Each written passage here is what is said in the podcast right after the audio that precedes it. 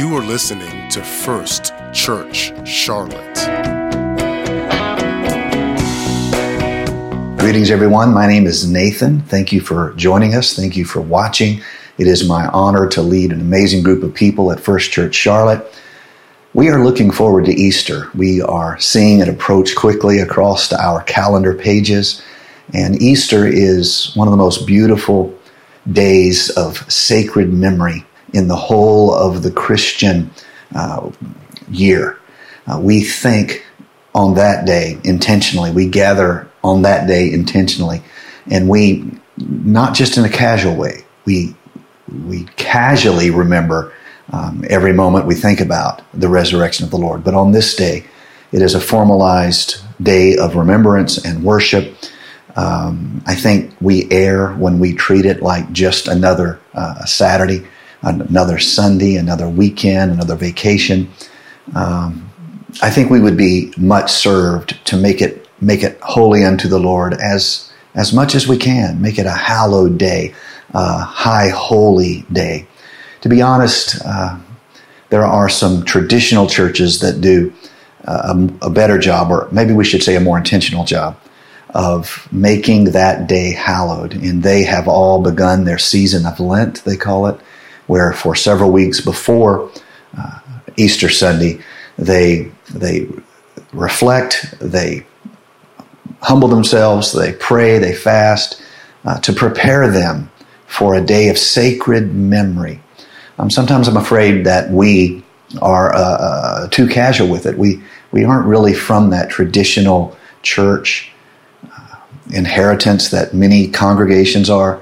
Uh, we're not against them. We don't consider them our enemies in any way but it's not really the tradition we're from, and uh, we are uh, more, shall you say, uh, more of the apostolic, more spirit filled, um, and we are not quite as as intentional in in the making of a sacred day. Um, and I think we lose something for that. And I've been reflecting a lot, a lot about that, just how it would help us to treat that day uh, where we formally and we intentionally remember, celebrate, and worship uh, the day of, on the day of resurrection. And so I, in my thoughts and in my consideration of this, I've been kind of going back through the, the story, the passion of the Lord, how it all happened, how um, he went from being an itinerant teacher wa- wandering the countryside, people coming out to to listen and uh, hear and consider. Um, his meetings were not tent revivals. Uh, there's nothing wrong with tent revivals. They're fun. They're good. They raise enthusiasm. Uh, but that's not what Jesus' meetings were like. Um, when we host a, a healing revival, um, it has a certain feel. You understand what I'm saying? Uh, you know, you see a church advertising a weekend of the supernatural. That's not really what Jesus did. Um, he he was first a teacher uh, of the things of God. Um, he didn't simply repeat what the people had received in the law of Moses. He deepened it. He took that law and made it a beginning and not an end. Do you see? It's not that he did away with it um, he made it a beginning and not an end. Uh, one of the best introductions to this is the Sermon on the Mount, where Jesus really, it's not about, you know, are we going to be uh, religiously observant or are we going to be unbeliever? That's not what the Sermon on the Mount is about.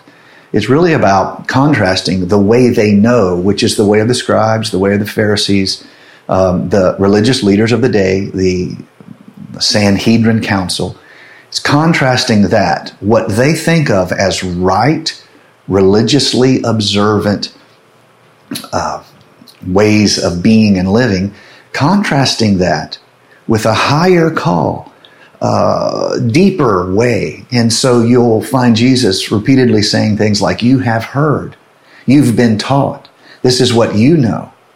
But I would say to you that, and then he goes into the deeper way so, how he came from that kind of a communicator of God to start being perceived as more than just a teacher, but perceived as the Son of God. Now, the group who saw him as a teacher was quite large. The group who saw him as the Son of God was quite small. Do you see? That revelation is so fundamental that there's a point in the Gospels where Jesus puts it to his disciples Who do men say that I am?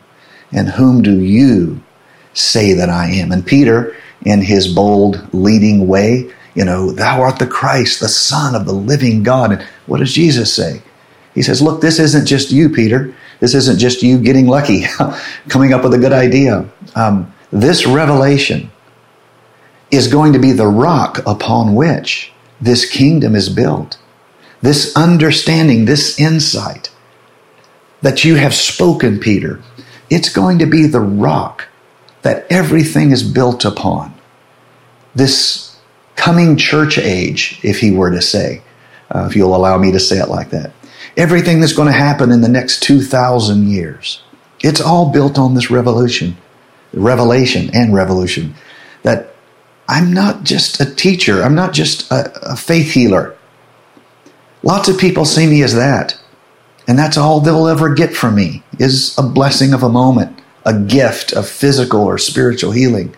There's more. You have to see I am God in the flesh. And so when Christ goes to Calvary, if you see him as a teacher, it's a sad story. If you see him as the Son of God, it's a story of victory. If you're part of the people who see him as, oh, he was a great man, great teacher, he had miracles at his touch, then Calvary to you is the end of an era. it's a broken-hearted reality. It's another sad story on a stack of human history, which is a stack of sad stories. Um, but if you see him as the Son of God, it's no longer an end, but it's a beginning. And so it is in your life, so it is in my life. If Christ is a philosophical speaker or uh, philosophical uh, figurehead or a great man of history, uh, then the end as I would know it, I get sick, I pass away, that is my end. But if I see Christ as the Son of God, then all my endings are transformed into beginnings. Now, this is worth celebrating, my friends. This is worth taking a day on your 52 Sundays of the year, so to speak, and say, we're going to intentionally remember that all my endings have been made into new beginnings. Why? Because Christ was not just a faith healer, not just a teacher. That changes Calvary. That changes everything he's going through. That even changes the why. Why is he doing this? That shows us the heart of God. That he would take upon our visage, walk in our flesh, overshadow Mary, his son, Jesus, born, his son, walk among uh, humanity, and that overshadowed flesh, that divine flesh, that anointed one, who in the same manner that Adam rebelled and chose his own way, the tree of the uh, of, of the, the, the tree of the fruit of the knowledge of good and evil. It's a mouthful. He chose that for himself. Christ is going to submit himself. Not my will, thy will be done. And just as that rebellion created a lot of trouble for all the children of Adam, all the children of Eve, this submission of the divine flesh this submission of the man Christ Jesus is going to create a solution for it all. And this is worth celebrating. This is worth saying to your family. Uh, Easter is not just a, a day where I, you know, that's my spring break, so I'm going to miss it. it's not just a, a, casual day. And I don't think it's even enough for us to say, oh, well, I celebrate all the time. Okay, yeah, I get it. But we miss something, I think, profound. And this year, I want to do a more, how shall I say this? I want to be more intentional. I want to be more cognizant. I want to be more reflective. I want to be more thoughtful That's a word salad I just gave you there. I want to I want to put it in the front of my mind, not the back of my mind. And I want to realize that because of what God has done, all my endings have been in some way transformed. And they are all through Christ's now beginnings. This is the case with everything Jesus touched. Everything. The law seemingly is at its end, but Jesus turns it into a beginning. Do you understand? Uh, the sins of the flesh, the way of rebellious, the rebellious hearts of all of us, it seems like it's at an end. In fact, it seems so much like it is at the end that right before Christ is four centuries of not one anointed prophet, not one mouthpiece of God. It seems as though we are at an end. And yes, God has not, has promised not to destroy the world in the manner of the flood. Uh, but it seems as though we're at an end. And then Christ is born. And guess what? It's not the end. That end has been transformed into a new beginning. And so here we all are imperfect, weak, fragile, all of us needing help, all of us needing a hope. And not just the kind of, you know, hope that you put on Facebook and pretend all is well when really you're, you know, talking yourself all off of all the ledges in your life. Not that kind of hope. The kind of hope that walks with you. The kind of hope that's in your smile, not just a, a lecture you give your kids. Oh, I know about that. it's in you. It's in your eyes. And it's not faked. It's in you. It's that kind of hope. And you carry that with you. And it becomes not simply a habit, it becomes an identity. It's who you are. In other words, you're not trying anymore. You have so built your life on the foundation of God's promise that hope is. Uh, you don't have to think about it. It's it has been integrated into you. Christ turns all endings into a new beginning. So, where is death in your life? Where is death in your life? Where is sadness in your life? What is the end for you? Um, we all of us go through things that are, are heartbreaking. We go through tragedies.